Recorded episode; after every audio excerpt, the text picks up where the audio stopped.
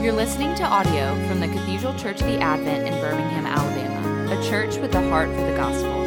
Find out more at adventbirmingham.org. Um, Heavenly Father, thank you for this day and thank you for bringing us to the beginning of it. Um, Lord, I just pray that um, your word would ring true here today. Lord, I pray that there would be less of me and more of you, that um, my words would be your words, and through them you would be glorified. I pray it all in Jesus' name. Amen. Okay, so this class is Jesus' Passion Predictions. Um, I think he's trying to tell us something. So, why is this class happening? Why Jesus' Passion Predictions? Well, um, so this spring, I was reading through Mark in just like my personal Bible study, and okay, I can't really wear these, y'all. I'm sorry. I have to split back and forth. Um, I was reading through Mark in my personal Bible study, and um, it was just one of those times, you know, when you've read familiar passages time and time again, but you just have a, a, a, time where it's like the words just jump off the page at you. Well, it was one of those experiences, and particularly just the intentionality of Jesus's ministry is what was really hitting me um, differently. And then during a Bible study that I was leading on a totally different topic, one of the participants asked, Well, I mean, Jesus didn't actually tell his disciples he was going to die, did he? And another one said, well, he kind of alludes to it in John, but you know, he doesn't really come right out and tell them. Don't you just love it when God does what God does? So I said, well, you know, I've been reading about that recently. Let's turn. So we turned in our Bibles to um, Mark 8 um, 31. And, um, and we read this together. And he began to teach them that the Son of Man must suffer many things, and be rejected by the elders and the chief priests and the scribes, and be killed, and after three days rise again. And I love this part when we read this in this class. Verse 32 says, And this he said plainly. Don't laugh. The disciples missed it too. And as I started planning this class, I realized that the people in my Bible study couldn't be the only ones. So, did Jesus tell his disciples he was going to die? The answer to this question is yes, explicitly. He did tell his disciples he was going to suffer and die and rise again on the third day. And he told them on three different occasions that are recorded in each of the synoptic gospels um, and made numerous, though less explicit, references throughout the Gospel of John. So, why does it matter? Why does it even matter that Jesus made these passion predictions? Jesus is predicting his suffering and death matters um, because it shows, I'm sorry, because it shows his ability to foretell his passion, shows his divinity. It shows that he is the Word who was in the beginning, the Word that was with God, and the Word that was God. He is the omniscient, omnipresent God of the universe who worked his plan for redemption before he spoke us into being. Jesus' predictions of his death and resurrection show that his dying the death that we deserve for our rebellion and sin against God was always the plan. Not inaudible, not because the disciples turned out to be a bunch of nitwits that, you know, Jesus just couldn't work with. Jesus is the suffering servant foretold by the prophet Isaiah. This is who Messiah is. And Jesus predicting his passion shows us that this is something that he did willingly. Hey, Lucy Kate. He didn't finally push it too far with the religious leaders or back himself into a corner with the Roman authorities. He is the good shepherd who willingly lays down his life for his sheep and the one who can take it back up again. Jesus is predicting his passion, prepares his disciples for what's coming. In John 14 29, Jesus says, And now I have told you before it takes place, so that when it does take place, you may believe. I mean, as overwhelming and horrific as the whole scene at Gethsemane, the trial, and the cross was, can you even imagine if Jesus had kept it all to himself? I mean, one minute the disciples are there with Jesus being heralded in a parade of palm branches, and the next thing you know, things are as grim and seemingly hopeless as the last scene in Infinity War. Jesus knows the disciples aren't going to get it. He knows they won't understand, but He gives them what they need so as belief is given to them, they will remember and be able to connect the dots. And it shows the disciples the limit of their natural understanding. It reveals their dependence on God and their need for help outside of themselves. And this he said plainly. So it was this verse that really made the desire to teach this class take root for me. We got a good giggle out of it in that class I was teaching. It's a sentence I've never paid particular attention to, but it's not a throwaway line. It's important because Jesus is being sure to be clear for the sake of his disciples and for us. Jesus isn't dropping subtle hints, leaving obscure clues so that only the brightest and the best who can solve the Jesus puzzle might come to understand who he is. So you might ask, how did the disciples miss it? Well, I mean, did you see how that whole loaves and fishes thing went down? The disciples missed what Jesus was saying for the same reasons we do. What are some of the reasons that the disciples couldn't receive what Jesus was saying? What are some reasons we can't receive what Jesus is saying? Don't like it. You don't like it. Doesn't make sense. Doesn't make sense. It's a. Yeah. It'll be pretty, right? Invo- involve more rather than less. Yeah. So, fear, pride, self absorption, denial, spiritual blindness. And scripture tells us that the disciples didn't understand, but they were afraid to ask. The disciples didn't follow what Jesus was saying because they had their own agenda. They had their own picture of how things should go and of what kind of Messiah Jesus would be. You know, it's really the same struggle that we have with the God we want versus the God who is. We see this play out when Peter rebukes Jesus for saying he's going to be killed. We'll look at that more next week. What kind of Messiah would let himself get killed, and what good was a dead Messiah? This is not the Messiah we ordered.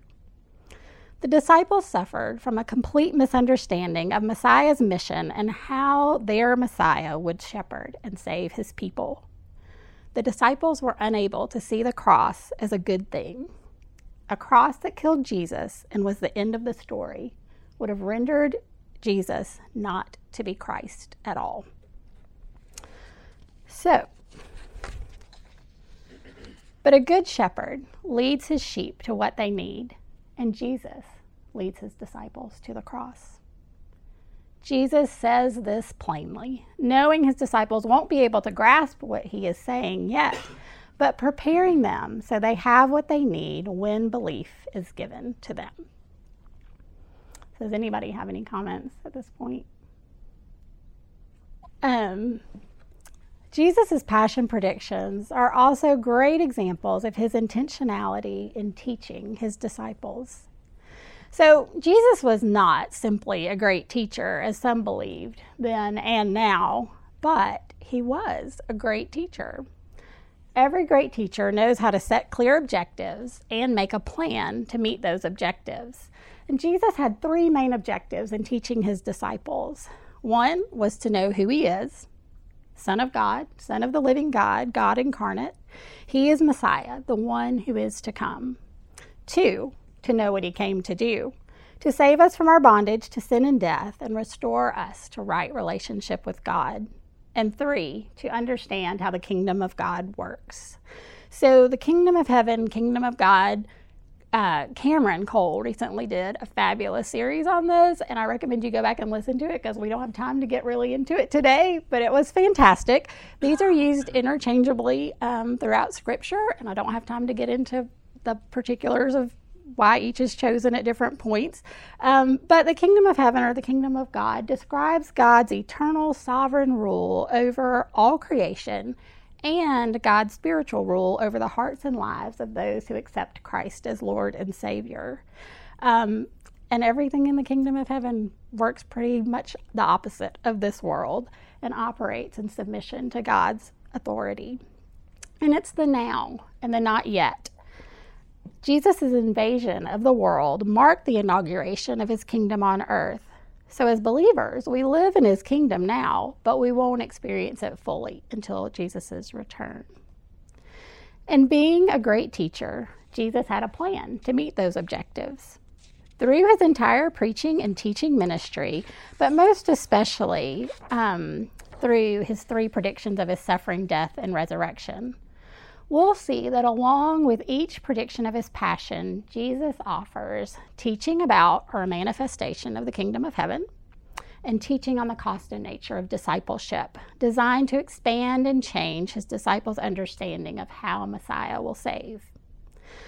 Now, why three times? Why did Jesus share three separate predictions? Any thoughts about that? Three days to drive the point home. Is that a good number? Yeah, yeah. What do you want to say more about that, Cumby? It's just the Trinity. Um, they're more Third day. third day. yeah. Yeah. yeah. Yeah, Just seems to come in scripture a lot. yeah, absolutely. Um, you know, the first thing I thought of when I was reading this and planning this class, I thought, three times, you know, why do you share three separate predictions? And I thought, well, the first two didn't take. So, I mean, you know, obviously he's going to need at least another one. But it's not like Jesus didn't know that. It's not that he didn't know that um, they weren't going to take. Remember in John's gospel, Jesus said, And now I have told you this before it takes place, so that when it does take place, you may believe. Any good teacher knows context and repetition are essential for retention and recall. So, why do the gospel writers include all three accounts? So, in Matthew's gospel account of Jesus' first prediction of his death and resurrection, it goes like this From that time, Jesus began to show his disciples that he must go to Jerusalem and suffer many things. So, from that time refers to ever since Peter confessed Jesus as Messiah. So, the writers could have gotten away with not including every account, right? But each of the synoptics has Jesus predicting his death and resurrection three times. So, this is one of those places in Scripture where I wonder how people question the integrity of these writings, whether this stuff is really accurate.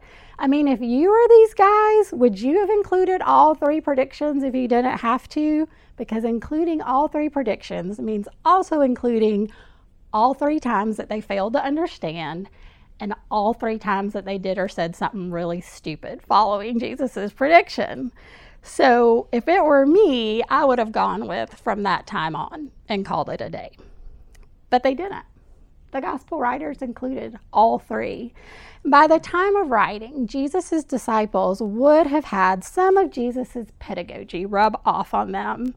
And so they would understand that repetition is important to drive home that it's normal for the followers of Christ to struggle with their faith, to help us see clearly that spiritual blindness plagues even those closest to Jesus, and to increase our confidence in the love and grace of our Lord in spite of our unbelief. Now, this is not the only time we see scripture use the number three in an important way, like Cumby brought up earlier. Um, Cumby mentioned the Trinity and Jesus rising on the third day. Are there some other examples that you guys can think of? Jonah, Jonah, yep, belly the whale for three days. Peter's denial, yep. Anything else? So, um, on creation, in creation, in the creation story, on the third day, God brought forth land and vegetation, plants yielding new life. And the sixth day, multiple of three, what did God create? People. Yep, people, life from dust. Um, we hear about Abram. Genesis 22 tells us that Abram sees the place where God wants him to offer his son Isaac as, a, as an offering on the third day. Uh, Jonah spends three days in the belly of the fish. Um, Hosea predicts that God will restore Israel on the third day. And Jesus says that he will rise again after three days. He predicts that Peter will deny him three times, and he asks Peter three times, Do you love me? to restore him after his denial. Is there anything that you notice about each of those examples? Any common thread in those? So, three is often a number involved in instances of the Lord bringing life from death. Three is a number of completion, and three is a number associated with covenantal promises between God and his people.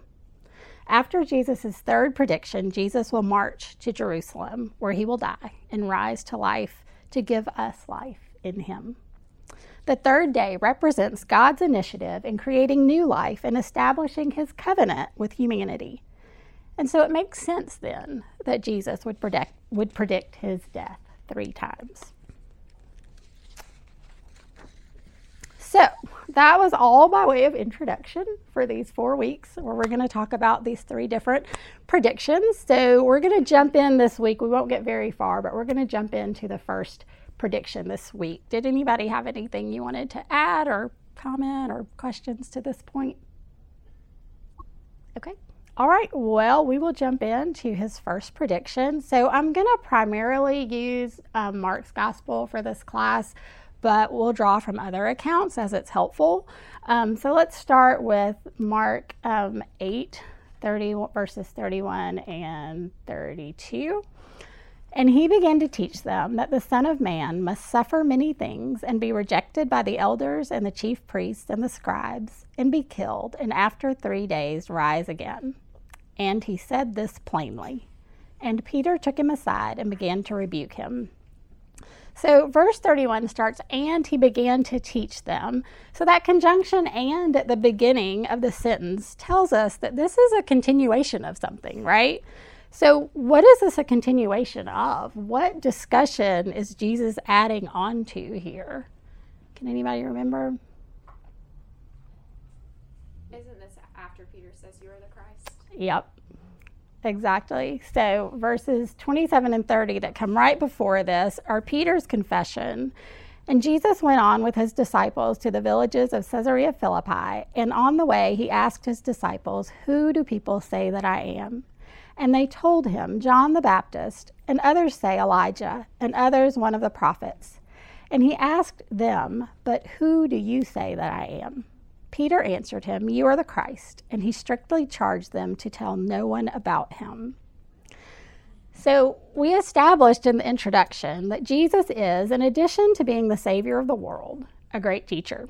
And every good teacher does more asking than telling. So, what question does Jesus ask to get this discussion going? Who do people say that I am? And then he's really getting to the point when he asks them, Who do you say that I am, right? What is Jesus' objective in asking them this? To draw out a confession. Yeah, he's this is important, right? He needs he needs to know that they know. Um, the objectives Jesus has for his disciples include that they know who he is and what he came to do. So Peter answers quickly and correctly You are the Christ, identifying Jesus as the anointed one, the Messiah, the one chosen and sent by God to be deliverer and king. Now, in his gospel, Matthew writes, From that time, indicating that from the time that Peter identified Jesus as the Christ, the long awaited Messiah, Jesus began teaching his disciples about his coming passion. So, Peter's confession is what prompts Jesus' first passion prediction. Why? Why is this confession the catalyst? Um, so, like Lucy was saying, because even as Peter confesses, Jesus knows that Peter's understanding of what that means is limited and flawed. Matthew goes on to write that Peter's answer is the result of divine revelation, but we see immediately that this revelation has only partially opened Peter's eyes and heart to see who Jesus really is. As boldly as Peter confessed Jesus as Messiah, he then rebukes Jesus for saying he will do exactly what Messiah was always meant to do. This is the first time the disciples have heard Jesus say it, but it's not the first time that they've heard that suffering and death are what the Messiah must endure. To go back to what you were saying, Lucy. These guys would know their scripture backward and forward. They would have known the hundreds of prophetic passages in the Old Testament that tell of a coming Messiah who would save his people, delivering them from the bondage of sin and death.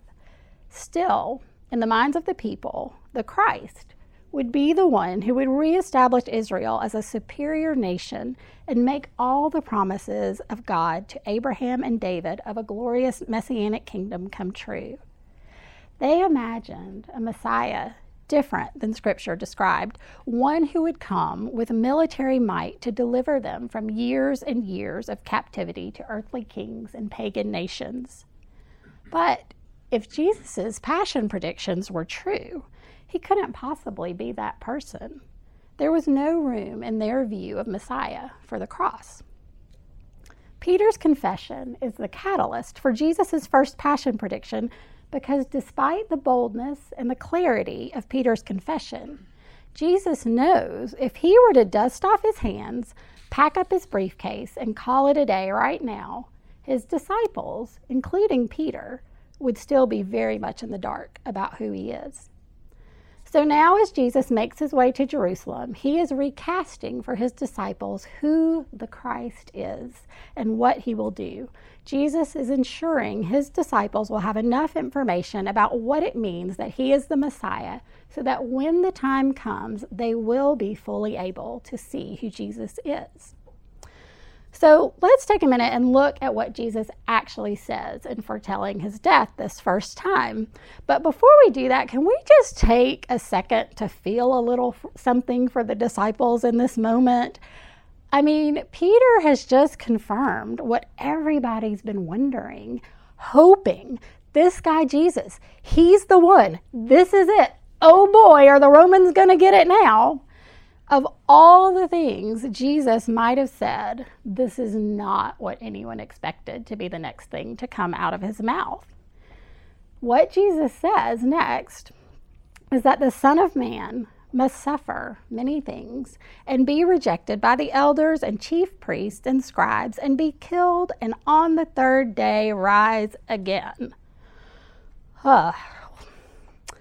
Not what anyone was hoping for at that moment. Um, Let's unpack this just a little bit. So, to begin with, who does Jesus say must suffer and be rejected and die? Who is he talking about?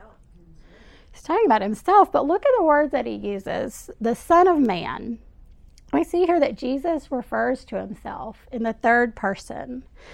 Now, before I became a mom, I would hear women in the grocery store um, refer to themselves in the third person. You know, mommy needs to get some spaghetti. Mommy's going to.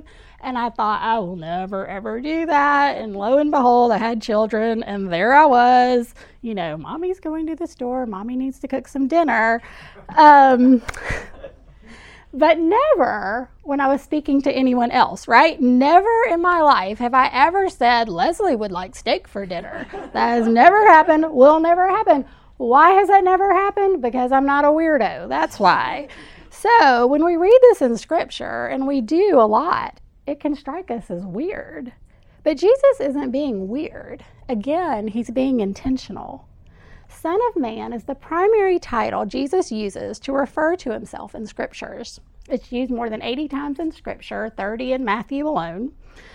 Now, why did Jesus do this? He could have said, I will suffer many things and kept it simple. I mean, everybody seems confused enough as it is. But he didn't. Jesus referring to himself as Son of Man is intentional and deliberate. In Daniel 7, the prophet Daniel saw glory and worship and an everlasting kingdom given to the Son of Man. This is a messianic prophecy. Son of Man refers to the Messiah. Throughout his ministry, Jesus will speak about his coming kingdom. Hebrews 2, verses 5 through 9, referencing Psalm 8, teaches that the true Son of Man will be the ruler of all things. Son of Man is a fulfillment of prophecy and it is this connection, this very identity, that gives Jesus his death sentence before Caiaphas and the council. See, these were learned men of the scriptures. They would have recognized this scripture reference to the Son of Man coming and conquering victory to establish his eternal kingdom with all the power and authority of God in heaven. The council and Caiaphas rightly interpret this as Jesus saying that he is equal with God, that he is God. But rather than fall on their knees in worship, they accuse him of blasphemy and sentence him to death. Jesus uses the title Son of Man throughout his teaching and preaching ministry to give a comprehensive description of who he is as Messiah. The title Son of Man tells us three things about the nature of this Messiah. It tells us about his humanity, it tells us about his humility, and it tells us about his divinity. First, it tells about his humanity.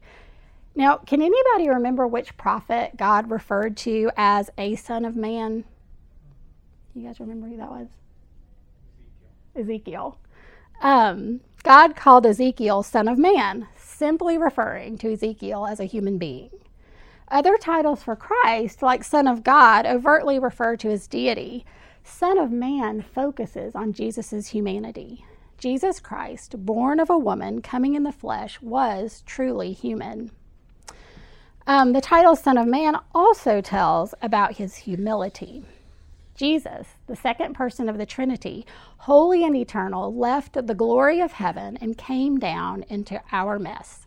He took on human flesh, was born in lowly accommodations, lived in a backwater town, and was despised and rejected by mankind, as prophesied by Isaiah. Luke tells us the Son of Man had no place to lay his head. Matthew tells us that the Son of Man ate and drank and kept company with sinners, and that the Son of Man suffered at the hands of men.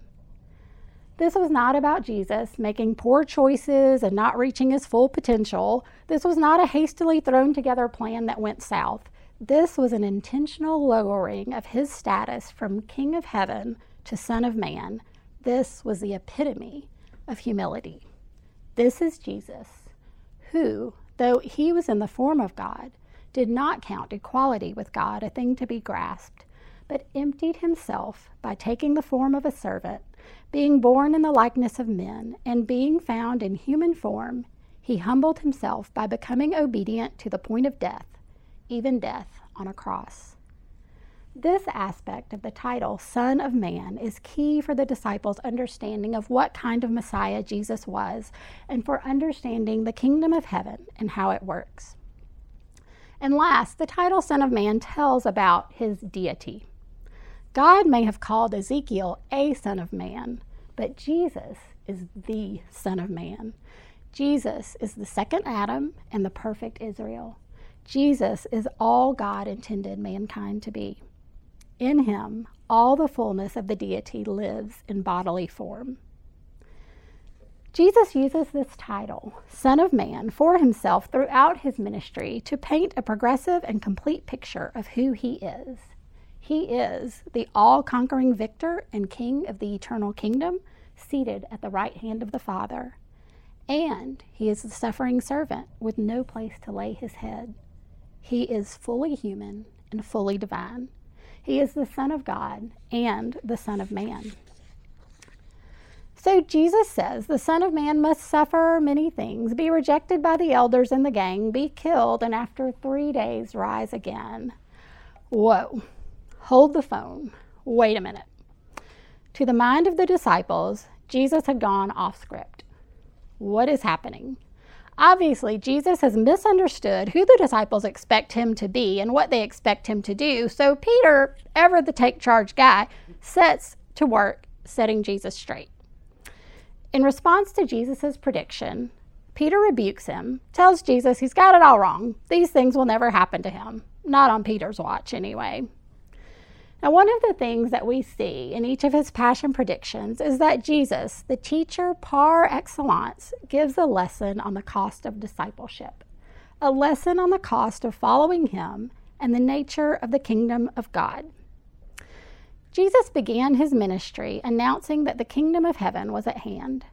By the time Jesus foretells his death for the first time, his disciples have seen multiple manifestations of this By this time, Jesus has performed miracle, multiple healings and other miracles. He has refuted and taught with greater authority than the religious leaders. He has bent nature to his will, and he has been commended and approved audibly by God. On paper, Jesus seems to have all the necessary credentials to be the guy they're looking for, the one who can save the Jews from Roman oppression and restore them to their status as a great nation. But in foretelling his death, Jesus doubles down on teaching his disciples the nature of the kingdom of God and what it means to follow him. Jesus uses Peter's rebuke as a teaching opportunity for all the disciples. Peter's rebuke, Far be it from you, Lord, this shall never happen to you, shines a spotlight on Peter's partial vision of who Jesus is. How can Jesus save if he is killed? In Peter's mind, and he certainly wasn't alone, Jesus' death would mean defeat, and all was for naught. Peter, like us, wanted to define Jesus according to his own terms and his own priorities. Peter's confusion about Jesus' predicted fate reminds us how weird it is to embrace a suffering Christ, to accept as a leader and a guide one on his way to execution. But Jesus is intentional in teaching his disciples that his identity does not only include those things, but that his identity is defined by those things. We'll see this next week in Jesus' response to Peter. So, next week, we're going to talk about Peter's rebuke and Jesus' subsequent teaching on the cost of discipleship and the nature of the kingdom of heaven. Does anybody have any questions? Yeah, absolutely. We actually are going to talk about that more um, next week about how it's over and over again. We'll see that they just jump right over that part. You know, it's like all hooked on the dying and the death and like just totally miss this, like, well, wait, what's that about? You know? So, yeah, thank you for bringing that up. Yeah, we tend to focus on the panic rather than the promise, right? Idol of self. yeah. Kate. In the earlier slide, right before this one at the end, it said, um. Yeah, you know, I always love that. You know, there's so many times, even leading up to this point, that happens, right? There's like a miraculous healing or something, and Jesus is like, you know, but he told them, don't tell anybody. And I'm always like, why? Why don't you want people to know? It's so cool. So, does anybody want to say anything about that? Yeah, we have a real um, tendency to put the emphasis on the wrong syllable, right? And so, you know, if everybody's running around, oh my gosh, you know, Jesus healed me this way, and oh my gosh, Jesus is the Messiah, or whatever, before there was a complete understanding, you know, they're immediately trying to put a crown on his head, or alternately trying to kill him before it's time, right? So, all of this is intentional. All of this is in Jesus' good timing, and it, it's not time yet. But, like, yeah, it always drives me crazy reading that, Kate. I, I'm with you. It uh, also speaks to the authenticity because who would do that? Mm. Anybody else would say, "Go tell everybody, make it known." And so it's so opposite. Yeah, that's a good point, Carrie.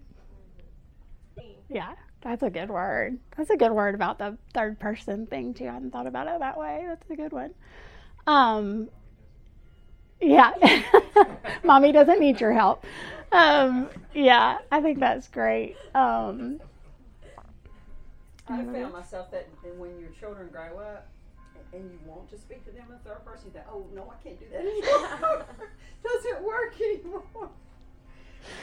But yeah, I do think that's great, Allison, how he took him aside. And it, it's funny, right? I mean, I feel like we operate that way too, right? Like we need to tell God his business, you know, um, and he doesn't need us. So, okay, well, the bells are ringing. So let me pray for us and um, we'll jump back in next week. Uh, Lord and Heavenly Father, um, I just pray that you would use um, this teaching, Lord, um, for our good and for your glory. Um, Lord, anything that has been said here that was not of you, I pray that you would just wipe it from all of our minds. But those things that you would have us um, to take root in our hearts, um, that you would use those in, um, in a transformative way. Thank you, Lord. Pray that you would be with us throughout this day. And I pray it all in Jesus' name. Amen. You've been listening to audio from the Cathedral Church of the Advent. If you live in Birmingham or find yourself visiting, we hope you'll join us at one of our Sunday services. Find out more at adventbirmingham.org.